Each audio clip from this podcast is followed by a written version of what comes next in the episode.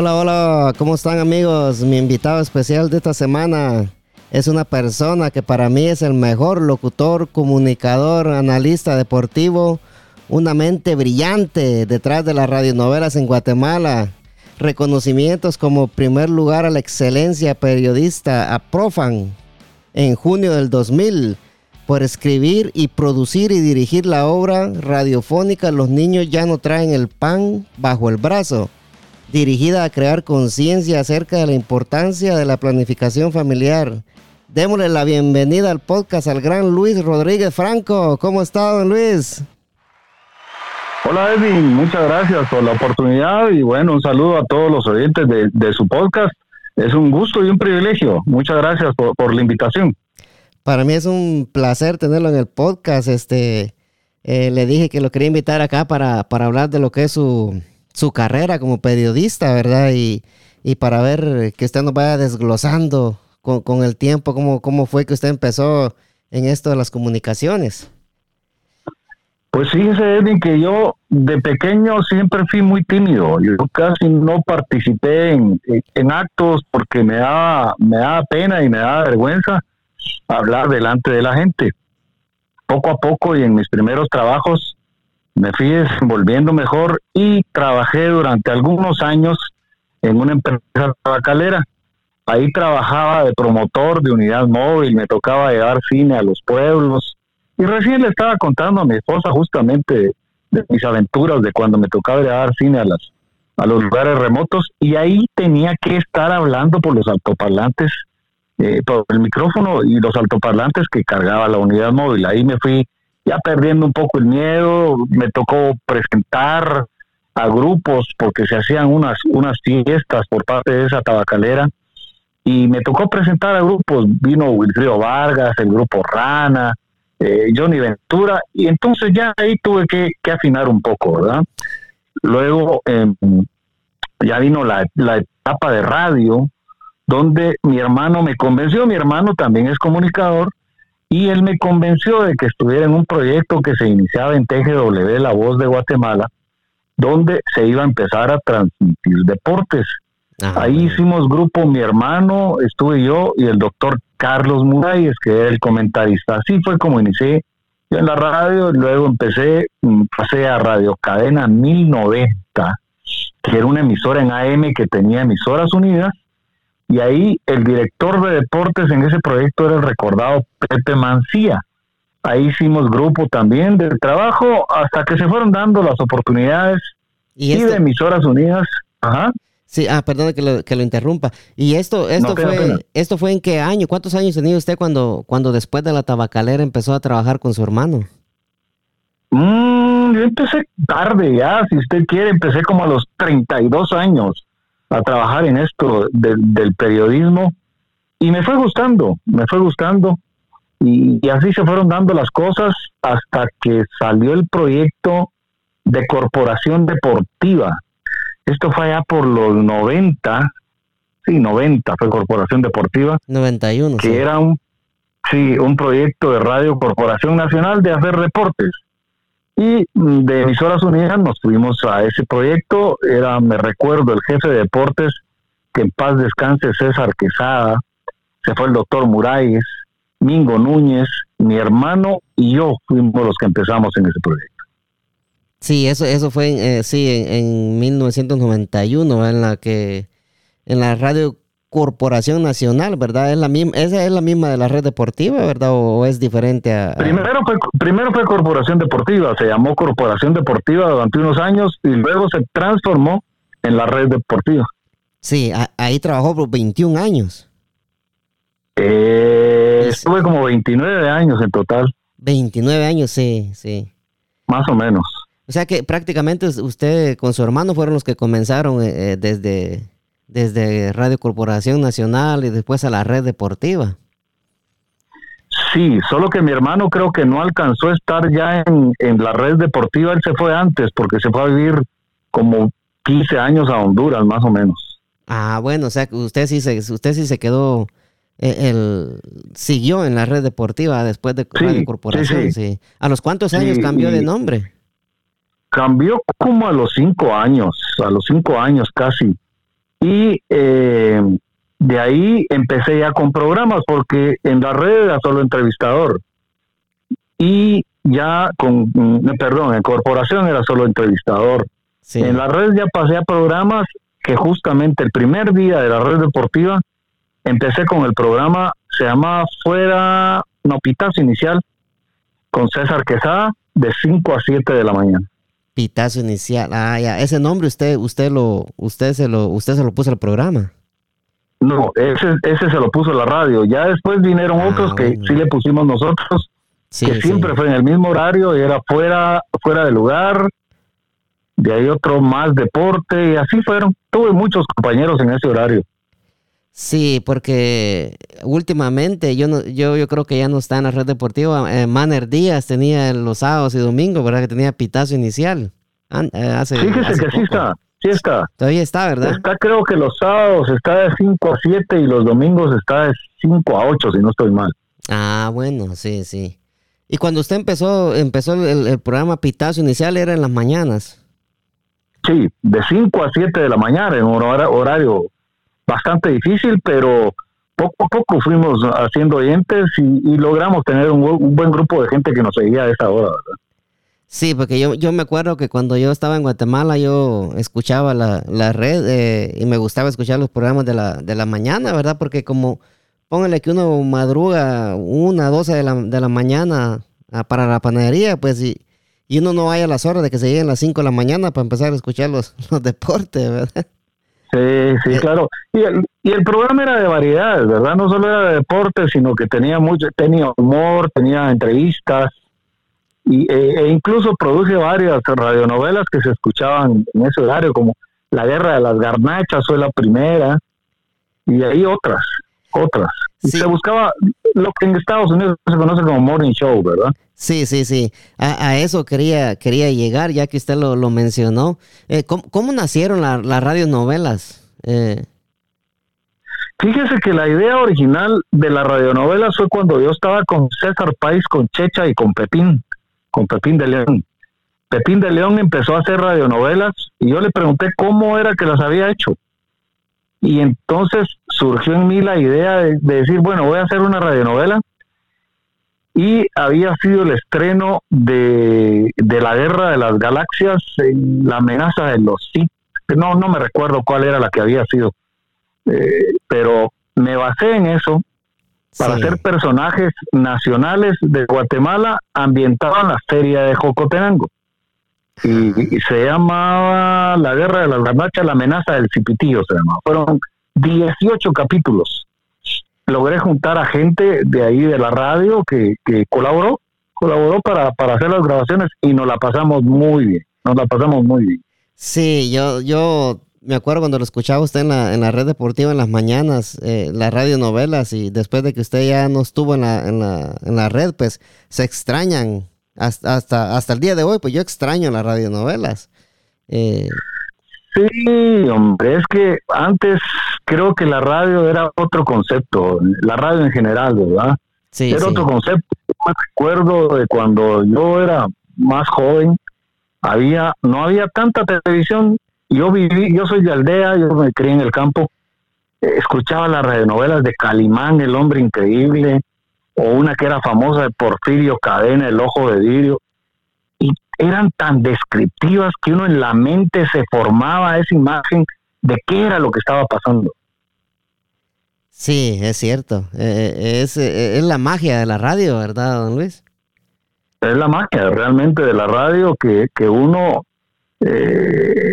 imagina muchas cosas, incluso los personajes que hablan en la radio, uno los imagina de una manera y tal vez cuando los conoce son total y diametralmente opuestos a la voz que proyectan, ¿verdad? Sí, sí, son, uno, uno se imagina a una persona y ya cuando los conoce pues sale con otro, otro, otro personaje, ¿verdad? Sí, el es totalmente distinto, sí.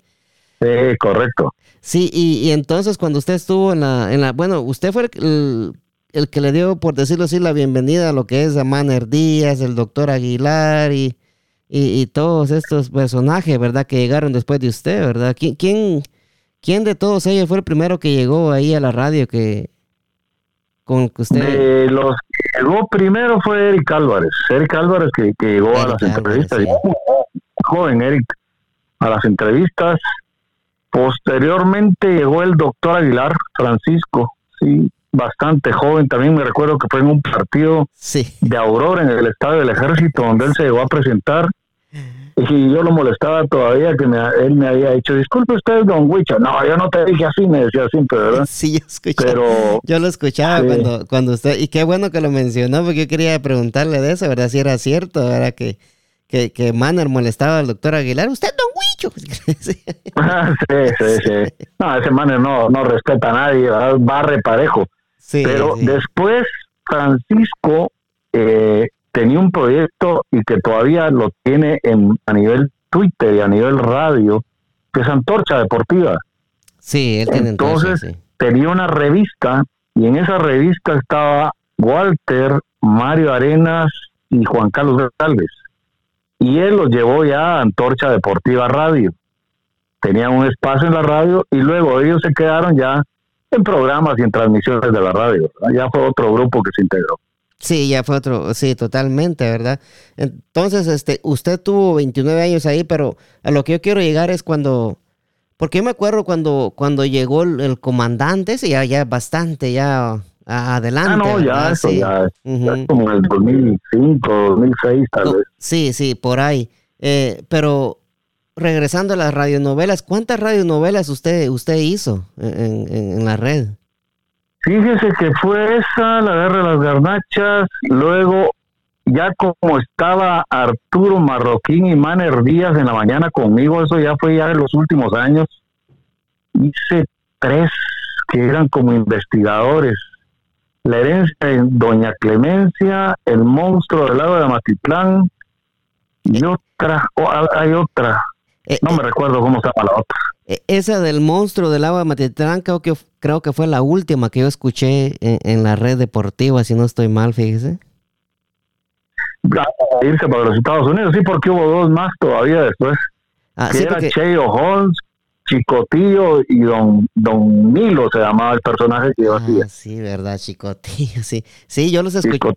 Yo los escuchaba de acá en Estados Unidos también por por, eh, por la aplicación TuneIn todas las mañanas. Yo tenía yo tenía que estar tenía que estar a las, bueno, como en veces cuando es una hora, dos horas, pues tenía que estar a las cinco horas de Guatemala, tenía que estar parado para, para escuchar su famosa frase. Claro, claro. Con la bendición de Dios iniciamos, decía yo siempre, ¿verdad? Sí, y, esa frase, ajá, yo, eh, yo la repito en veces, ¿verdad? Y digo la frase que decía el, el gran señor Luis Rodríguez Franco. sí. Es que fíjese que, tiene que tener uno la, la, bendición de dar gracias todos los días, todos los días que uno abre los ojos, darle las gracias a Dios por, por esa oportunidad más de vida, ¿verdad? Eso es lo que yo hacía, tratar de transmitírselo a la gente a través de los micrófonos. Sí, ¿cuándo, ¿cuándo empezó a decir usted esta frase? Que, que a mí en lo particular me gusta mucho y siempre cuando cuando yo llegaba un poquito tarde, cuando empezaba el programa, yo me lamentaba porque yo siempre quería escucharlo a usted decir esa frase. Fíjese que desde que me quedé solo, porque mm, antes yo estaba dentro de la cabina, pero hubo, desde que estaba con Checha y con Pepín, sí, ahí empecé a aprender a manejar la consola de sonido. Y luego Martín Toledo, que e, es el operador todavía ahí en la radio, tenía algunos problemas para llegar temprano y me quedé yo, yo operaba la consola y yo era locutaba. Entonces, digamos, Manner y, y, Arturo estaban adentro y yo era el que, operaba afuera de la cabina y también locutaba, ¿verdad? Sí, sí, Manner y Arturo Marroquín, ¿verdad? Sí. Sí, estuve también con Mike Forbes, Hubo un tiempo que estuvo Mauricio, el hermano de Francisco, Alma Palma, que en paz descanse, Maquito Monzón, que estuvo con nosotros en la mañana, sus últimos, sus, sus últimos meses de vida estuvo con nosotros, tuvimos el privilegio de, que estuviera con nosotros en la mañana. Sí, sí, me acuerdo de, Alma Palma, ¿verdad? Y así tan de repente que fue... Eh, bueno, uno, uno como oyente lo mira así tan de repente, ¿verdad? Pero eh, uno no sabe los, eh, las enfermedades o los males que ella tenía, ¿verdad? Por eso. Sí, ella, ella tenía problemas de salud que, que poco a poco fueron minando su, su fortaleza, aunque siempre mantuvo el, optimismo alma, ¿verdad? Siempre, siempre fue muy optimista. Sí, y, como le digo, pues uno de oyente no, no se da cuenta de eso, porque uno, bueno, al, menos yo y me imagino que toda la gente que escuchaba, que le escuchaba a ella, ¿verdad? Le escuchaba siempre con aquel ánimo, ¿va? Y uno nunca se imaginaba de que ella estaba enferma, ¿verdad? Porque ella nunca lo, lo, dijo en la radio, si no estoy mal. No, no, no, no. Y yo me recuerdo que ella ya, ya bastante mal, incluso recibiendo su quimioterapia, se fue con nosotros a una maratón de, de Cobán todavía, anduvo ahí con nosotros. media vida, almita. Lamentablemente se fueron, ya se fue Maco, se fue Eduardo Carrera, se fue Alma Palma. pero son bien recordados. Sí, se, se, han, se han ido eh, grandes locutores, ¿verdad? De la red deportiva. Y de, sí, de, la red y de, de, muchas radios, muchas radios. Que fíjate que eso es lo que yo nunca entendí durante el tiempo que estuve en la carrera de, periodismo, el, el, hecho de que el, el, el celo excesivo a, a, los medios. Había, yo siempre traté de ser amigo de todos y del que quería ser mi amigo, pero habían unos que lo miraban a unos raros porque uno tenía la camisola de, de la otra radio no hablaban, no saludaban. Eh, feo, pues, porque los medios ahí están y uno en esta vida es pasajero en los medios y ahora quizá ya no están. Y ahora que ya no están, muchos me hablan y yo le doy gracias a Dios por eso, porque, eh, bueno, los amigos siempre, siempre son bienvenidos, pero no, no tiene uno que, que tomar más atribuciones de las que le corresponde y tratar de ser amigo de toda la gente, eso es lo que se busca, ¿verdad? Sí, yo creo que hay, hay algunos locutores, ¿verdad? Que, que ya cuando llegan y, prueban lo que es el éxito, ¿verdad? Porque quiero o no, pues cuando alguien llega a alguna radio, ¿verdad? Y, se empieza, empieza a hacerse reconocido, pues eh, yo siento que hay algunos que se les sube la, la bilirrubina, dijo. Sí. Y no debería ser así. Que es gente que pierde el piso, no debería ser así. Pierden el piso. Yo siempre tuve el ejemplo de Maco. Maco, mire usted quién era famosísimo, para mí el mejor narrador de fútbol de Guatemala y de otros deportes. Y Maco, donde quiera que iba, saludaba, se tomaba fotos, conversaba con la gente. Una gran persona. Entonces decía, si Maco es así, ¿por qué yo voy a hacer querer ser más que él en creerme y a mí donde me hablaban, donde me decían? Yo contestaba porque es el favor que le hace la gente a uno de reconocerlo de reconocer el trabajo. Y de escucharlo a uno, ¿verdad? Que, y de escucharlo. Sí. Escucharlo.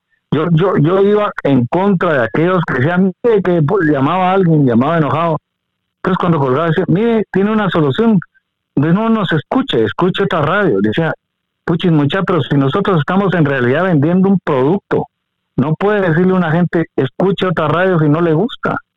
No, no, no, puede ser. Tiene que tratar de mejorar uno en, ese sentido. Sí, yo, yo entrevisté a, una a una muchacha, yo creo que usted conoce el papá de ella. Ella, ella acá se hace llamar como Jenny the Voice. Eh, y el papá de ella es un gran locutor de allá de Guatemala también, don César Augusto Hernández. Ah, sí. Sí. Pero César Augusto Hernández no era el, pianista. No, él trabajó, César Augusto Hernández Salguero.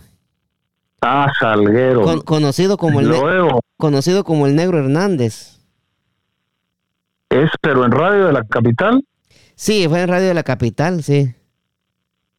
Ah, no, no, no, no, lo ubico, pero... No, no, lo, no lo ubico, sí.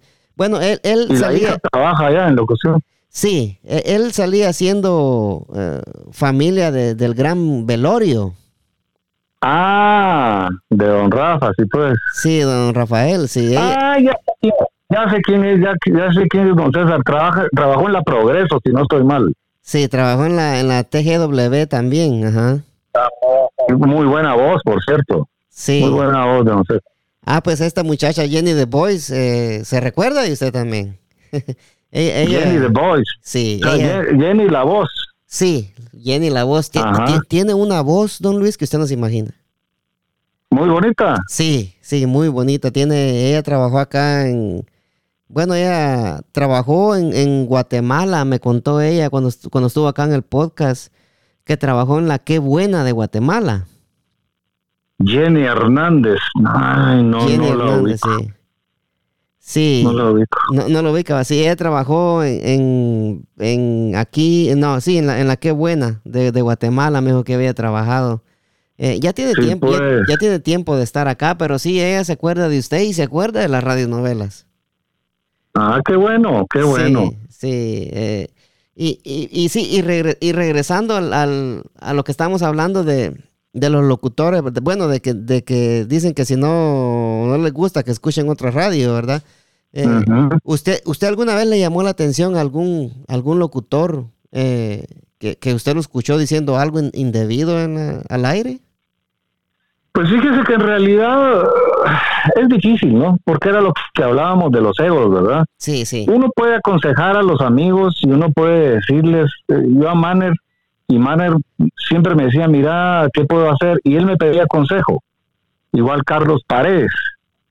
Pero yo nunca me metí en el trabajo de los demás porque, no sé, eh, a veces es mejor oírlos y, y- y- y que si los corrige otro mejor, porque se enojaban o cre- crean diferencias, ¿verdad? Pero con quien yo podía, con mis amigos, sí les decía, mira, trata de mejorar en esto, no digas esto, pero no tanto llamarle la atención, sino más que todo como un consejo, ¿verdad?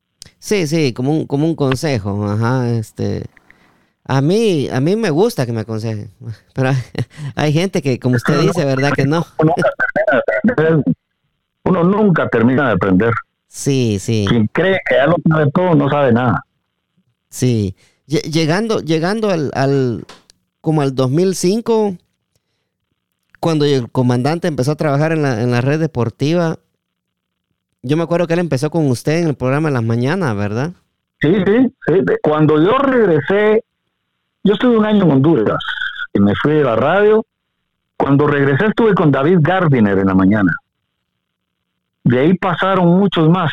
Estuvo Mike, estuvo Mauricio, como el cuento, hasta que vino Alfredo. Sí, Con Alfredo hicimos mucha química también y, y trabajamos muy bien juntos. Trabajamos muy bien, cubrimos muchos eventos, no solo fútbol, sino que también atletismo, ciclismo. ciclismo, sí. El programa con, con usted y el comandante en la mañana estaba, estaba buenísimo. Y yo creo que también con usted empezó Alan Paolo Car, ¿verdad? Alan. Alan era de nuestros oyentes. ¿Verdad? No, yo no trabajé con Alan. No, no trabajó Pero con Alan no usted, trabajé no, yo salí en el 2013 de la radio. Sí, Alan haber entrado después de eso. Sí por, por ahí mismo, por esa fecha, ¿verdad? Sí, sí, sí. Sí, Alan, Alan era un oyente. Sí, yo lo, yo lo estuvo acá en el podcast también conmigo. Ah, también. Sí, sí. Sí, Sabe mucho, Alan. Es, un profesional. Alan es dentista y sabe mucho también de deporte. sí, yo le dije, Alan, ¿cómo, cómo te gusta que, que te, te gusta que te digan que sea que eres doctor o, o te gusta que te digan este eh, que eres periodista deportivo? No, yo soy periodista deportivo mejor. Sí, sí, tiene pasión, Alan, por el deporte. sí. Y ahora el viernes empieza la vuelta ciclística. Me imagino que va a andar por ahí, Alan. Usted, usted ya no, no, no, no, no regresa a lo que son las vueltas ciclísticas. No, no, ya no, Ya ya, no. no. Edwin. Yo, yo aproveché parte del tiempo que estuve en la radio para estudiar. Gracias a Dios logré sacar carrera universitaria en licenciatura y maestría y ya me dedico a otras cosas, ¿verdad? Ah, Siempre bueno, tiene que ver con, siempre tiene que ver con relaciones públicas, con comunicación, pero ya otras cosas. Sí. Es Ah, difícil, el trabajo en radio es difícil. Es muy difícil, ¿verdad? Sí. Y pasando a lo que usted dice, las carreras que estudió, usted en el 2012 empezó la carrera de asesor de... eh, no, de viceministro. No, usted trabajó del 2012 al 2014 de, de asesor de despacho, ¿verdad? Es cierto, porque estaba de viceministra María Dolores Molina, una gran y destacada ciclista nacional. Me pidió colaborar, traté de llegar a trabajar con ella lo mejor que se pude, ahí estuvimos algún tiempo. Sí, eso fue de- del 2012 al 2014. Es correcto. ¿Y, y, Es y- correcto. y qué era el, el trabajo que usted ejercía ahí? Fíjese que más que todo en, en, en, apoyar en el aspecto comunicacional, el viceministerio tenía su propio departamento de comunicación, de relaciones públicas y, y, aplicar los conocimientos en, base a eso. Difícil, Edwin, porque eh, en el lado del periodismo uno está de un lado, ya cuando uno pasa al lado del comunicador está del otro lado. Sí, y, sí. Y, tiene que, que, que empatar eso, ¿verdad? Lo que uno fue con el trabajo que están haciendo los colegas que llegan a pedir información y todo eso, ¿verdad? Es, es, es ahí se, se, voltea la moneda totalmente, ¿verdad? Se voltea, se voltea, sí, porque que uno ya mira cómo llegan a veces los periodistas a buscar la información, ¿verdad? Sí, ya le dicen, ah, este, a usted Huicho le decían, ¿verdad? Este Huicho, no sí, sí. no seas pura lata, dame la información. No, nunca le dijeron así. No, no, siempre. Eso es lo, lo, que le digo. Uno tiene que buscar la buena relación siempre con sí. todas las personas. Sí, ah, pues ahí en el dos, del 2012 al 2014, casi como un año y nueve meses trabajó ahí, ¿verdad? Ahí estuve, ahí estuve. Sí, posteriormente fui a la SAT. A la SAT, sí, a eso Ahí estuve llegar, trabajando sí. también. Trabajando en, en, un departamento muy bonito que no, no está ya totalmente habilitado y se llama cultura tributaria. Y era muy bonito porque se trabajaba con niños y adolescentes para explicarles a través de obras de teatro, a través de un montón de cosas, la importancia del pago de impuestos. Sí, sí. ¿Qué, tan importante es, es, que la gente sepa? En, porque en Guatemala escuchan bastante el, el podcast también. Eh, de la gente eh, que nos escucha en Guatemala, ¿qué tan importante es que, que se paguen impuestos, eh, Huicho? Fíjese que yo creo que es lo primordial porque eh, eh, los impuestos son la base sobre la cual trabaja el gobierno para educación, seguridad, sí. salud. Y yo me recuerdo que mucha gente me decía, sí, yo no pago impuestos, pero ¿por qué no paga usted? Porque se lo roban. Ah, bueno. Entonces usted primero lo que quiere es robarse usted lo de los impuestos y no dejar que otros se lo roben. Usted pague lo que hagan las personas con sus, los impuestos que usted paga, ellos tendrán que responder, pero usted cumpla. Esa es su responsabilidad, cumplir. Lo que hagan, se le pedirán cuentas a las personas a las que usted, pues, uh, no, no les pagó, sino sí, que sí. se apropiaron de eso. Pero generalmente uno tiene que pagar, pues, uno no tiene que agarrar el argumento, ah, yo no pago impuestos, porque... Y quiere saber usted que lo que más investigaba uno era que la gente que más exigía era la gente que no pagaba impuestos. La y creo que sigue siendo así, ¿verdad? Sí, sí. Creo que sigue siendo así. ¿Y cómo, cómo, cómo pueden hacer las personas que, así como en una economía así, va que en Guatemala una, hay una economía bastante informal, ¿verdad? Eh, uh -huh. Personas que no trabajan en, en, grandes empresas o compañías, ¿cómo pueden hacer ellos para, para pagar sus impuestos, verdad? Si alguien quiere... Para integrarse. Para integrarse. Ese, sí. Esto ha sido un dilema y, y y se había dicho, creo que, que hubo un proyecto en que se les iba a cobrar el 5% sobre ventas, pero nunca, nunca hubo un acuerdo entre la economía informal y, y, y la SAT y el gobierno. Aunque yo siento que la economía informal a veces no es tan informal. Hay gente que, si usted mira, es economía informal y si facturara serían tal vez millonadas las que facturarían, ¿verdad? Sí, el problema es que no facturan, ¿verdad? Y, y, si, y si, no facturan. Y si facturaran, ahí es como pueden empezar a hacer sus impuestos, ¿verdad? Que ya el, sí. a, a, a, lo largo del, del, tiempo y los años, pues van a tener beneficios como sería lo como el desempleo, ¿verdad? Eh, como tener no facturan, un seguro. Ajá. No facturan, pero tienen acceso a la salud. El policía cuida parejo. El policía cuida a quien paga y no paga. Eh, usan sí. las carreteras. Eh, la educación de sus hijos y van a exigir que los inscriban. O sea, es, es complejo, es un tema muy complejo. Es, sí, es un tema muy complejo y este y, y, y también es, es, muy importante, ¿verdad? Que no sé, alguien debería de tomar cartas en el asunto y, y, y por decirlo así, no quiero sonar así mal, pero como educar a, a, la gente, ¿verdad? Que pague impuestos, ¿va? Que es, es lo mejor para el país porque de ahí dependen los estudios para nuestros hijos, el, la salud, ¿verdad? Que es lo más, lo más importante. Sí, la seguridad. La sí, seguridad. Eso es lo que se buscaba con uh -huh. pero ahí llegó alguien y dijo que no, que no interesaba y que lo mejor era exigirle a la gente que pagara y caerle y fiscalizar. Y creo que todavía está medio vivo ese proyecto ahí en la sala.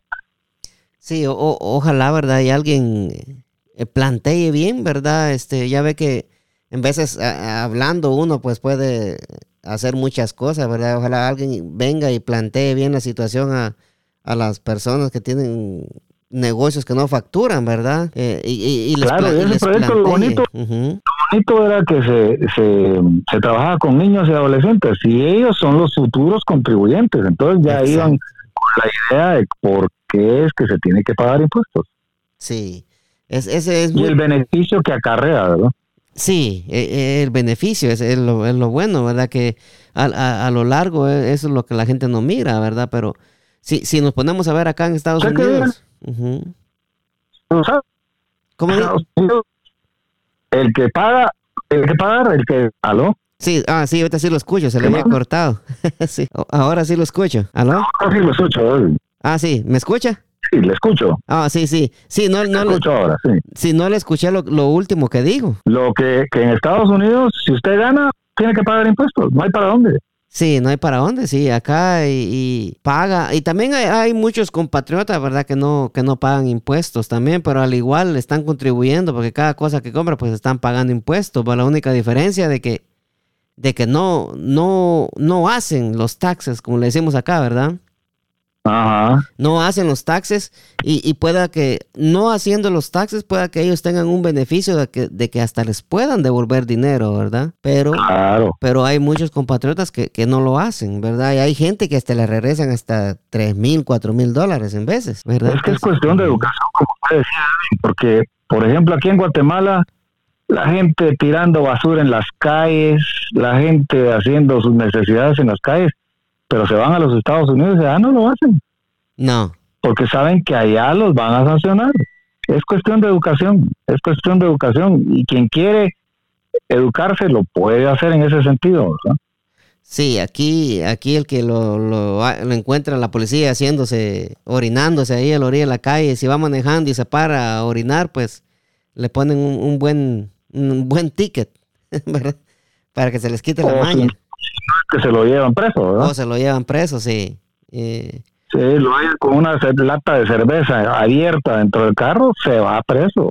Sí, se va preso, pues sí, aquí no, la, bueno, lo, es lo bueno de la policía acá, ¿verdad? Que, que aquí no amaga la policía, ¿verdad? Pónganle de que, eh, ¿cómo le explico? Eh, en Guatemala, ¿verdad? Yo, yo me daba cuenta antes que, que había gente que, le sacaba armas a la policía y la policía no disparaba por, por miedo, por miedo, por miedo a que los fueran a meter presos a ellos, ¿verdad? O sea, no tenían el no tenían la, la orden de, usar la fuerza letal, va, al contrario de acá de Estados Unidos, acá tienen la, orden de usar el arma, eh, la fuerza letal, ¿verdad? Ya, ya ve que si hay alguien acá últimamente, se ha visto mucho con la, con la gente, de, con los morenos, con los negritos, ¿verdad?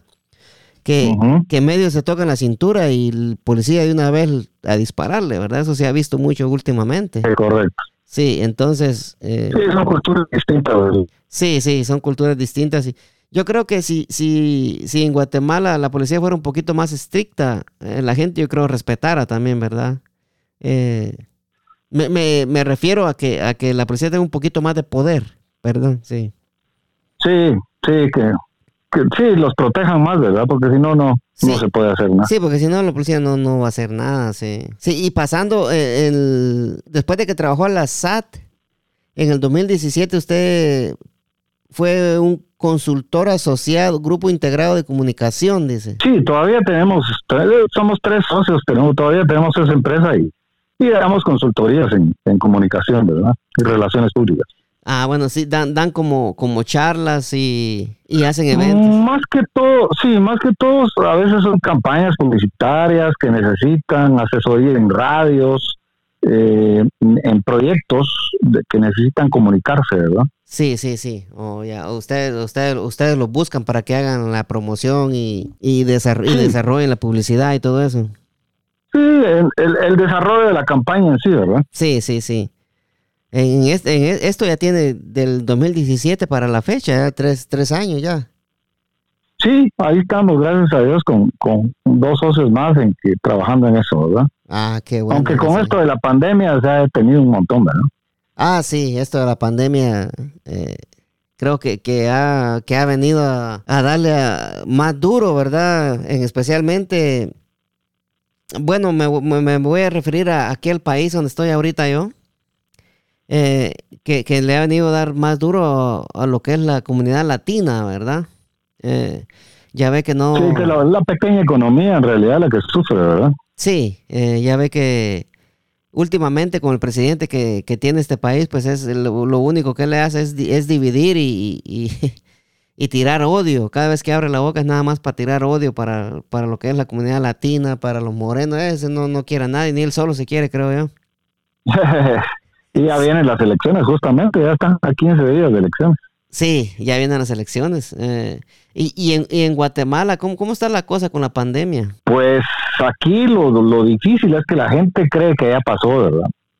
Ah, Hoy que fue a sueto aquí por el 20 de octubre, mucha gente salió, mucha gente paseando y el virus todavía anda ahí, hombre. Y la gente como que no quiere creer ya que ahí está y se mantiene por ejemplo, el último reporte eran como 600 infectados, como veintitantos muertos.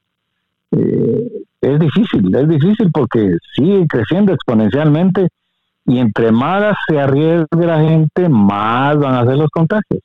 Sí, y, este, y este virus, ¿verdad? Que es muy importante que la gente sepa que este virus eh, se transmite por el aire, ese virus está en el aire y por eso es el uso de la mascarilla, ¿verdad? Este, eh, el presidente de acá de los Estados Unidos, él sabía desde enero, él sabía de que este era un virus letal y según la información que ha salido últimamente, ¿verdad? Que lo que él dijo fue que él no quería que la, que la población entrara en pánico, por eso él no dijo nada. Sí. Imagínese usted, entonces póngale que le dijeron, ¿verdad? Si, si viene un huracán, pues le vamos a avisar a la gente que viene un huracán para que se preparen, ¿verdad? Que se alisten.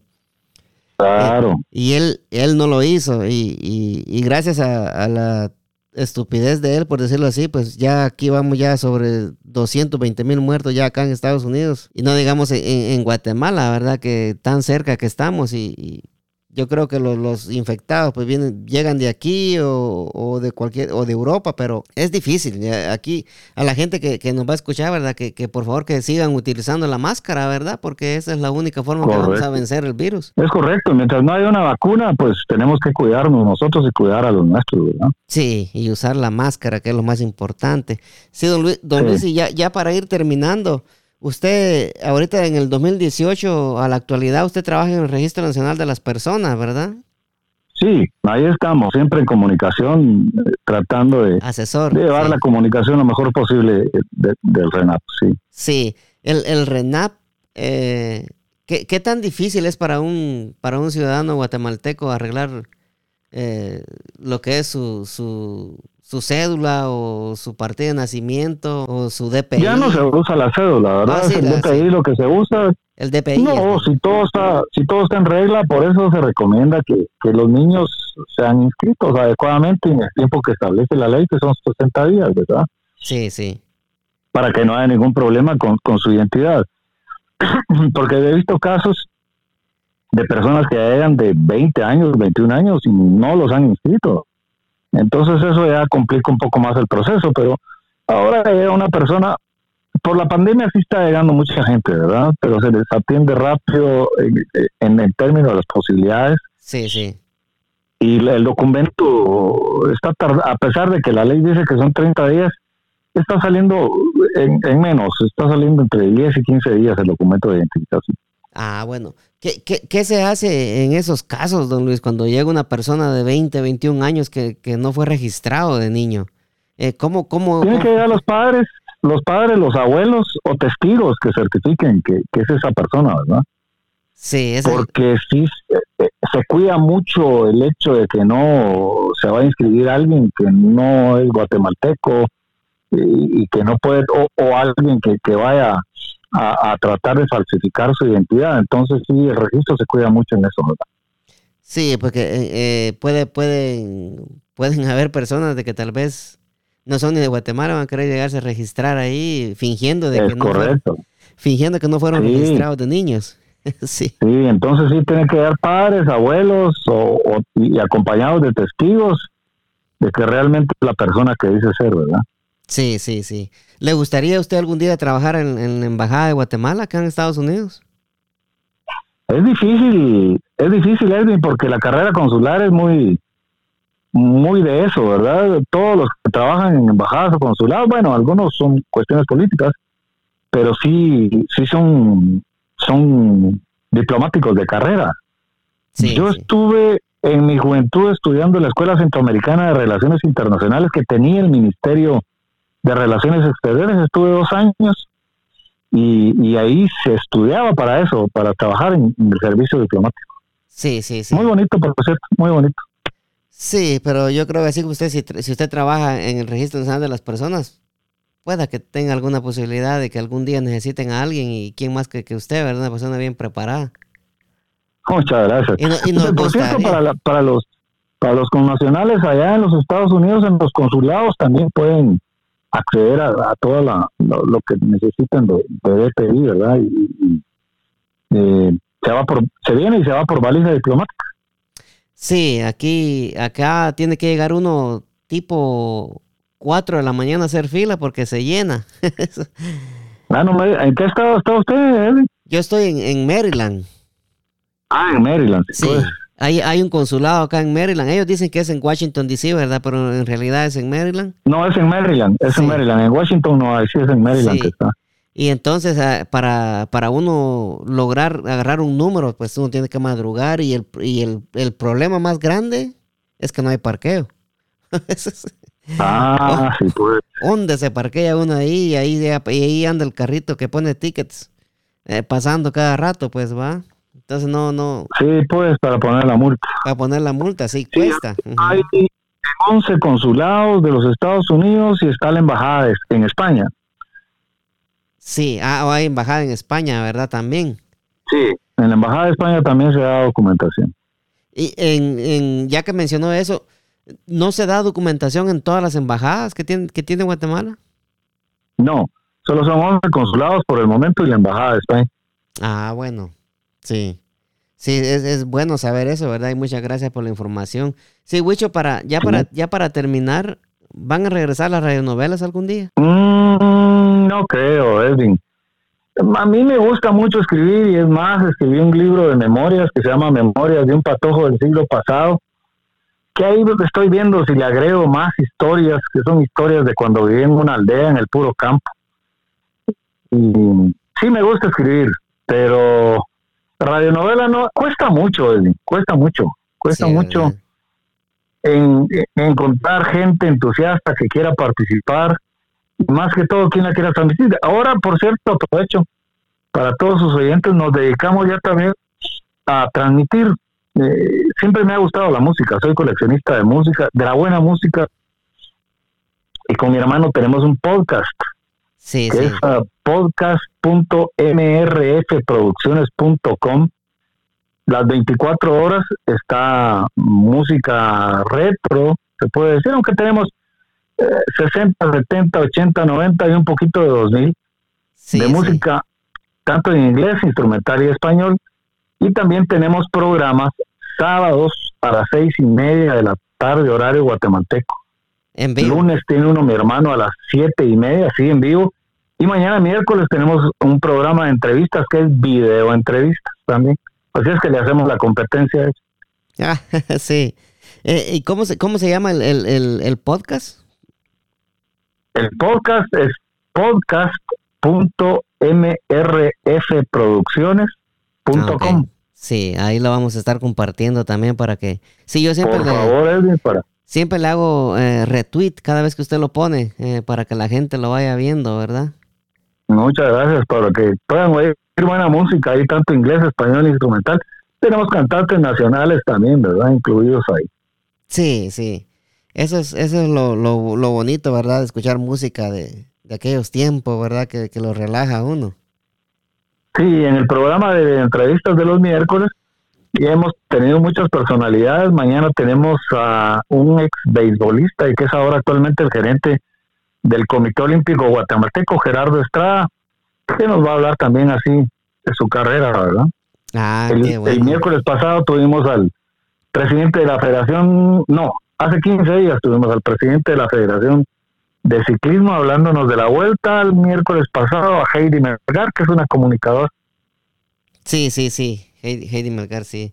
Sí, está, está bien, bien interesante eh, eh, su podcast. Eh, le voy a, hay que, hay que recomendárselo a la gente, ¿verdad? Yo se lo voy a estar recomendando para que la gente lo busque. Muchas gracias, Eddie. ¿Por dónde? Usted que es comunicador sabe que le pica uno por estar siempre trabajando en comunicación. Sí. ¿Y, y, por, y por, por qué aplicaciones lo pueden, lo pueden encontrar? ¿Es nada más en la web? ¿O hay alguna aplicación? En la web, estamos, en el momento lo tenemos en la web nada más. Eh, no pueden, pueden acceder a través de compu, de tablet, todo es su celular, ¿verdad? El celular, sí, yo lo estaba escuchando en el celular el otro día, sí. Sí, sí. Sí. Por el celular. No tenemos aplicación de TuneIn ni ninguna de esas todavía. Sí, ah, bueno, sí, eso ya, ya, ya llegará, ¿verdad? Eso es... Sí, poco a poco vamos. Sí, con el tiempo. Ah, pues muchas gracias, este, don Luis. A, mí me encantaría de que, de que usted se despida con su frase, fíjese. Bueno, primero quiero, quiero darle las gracias, Edwin, por haberme tomado en cuenta. Humildemente se lo agradezco porque eh, es difícil eh, cuando, cuando uno está de este lado, uno es el que pregunta, eh, y es difícil que le pregunten a uno. Yo le quiero agradecer el tomarme en cuenta le quiero desear muchos éxitos allá en los Estados Unidos con este trabajo que usted está haciendo de, tener un podcast, porque no es fácil.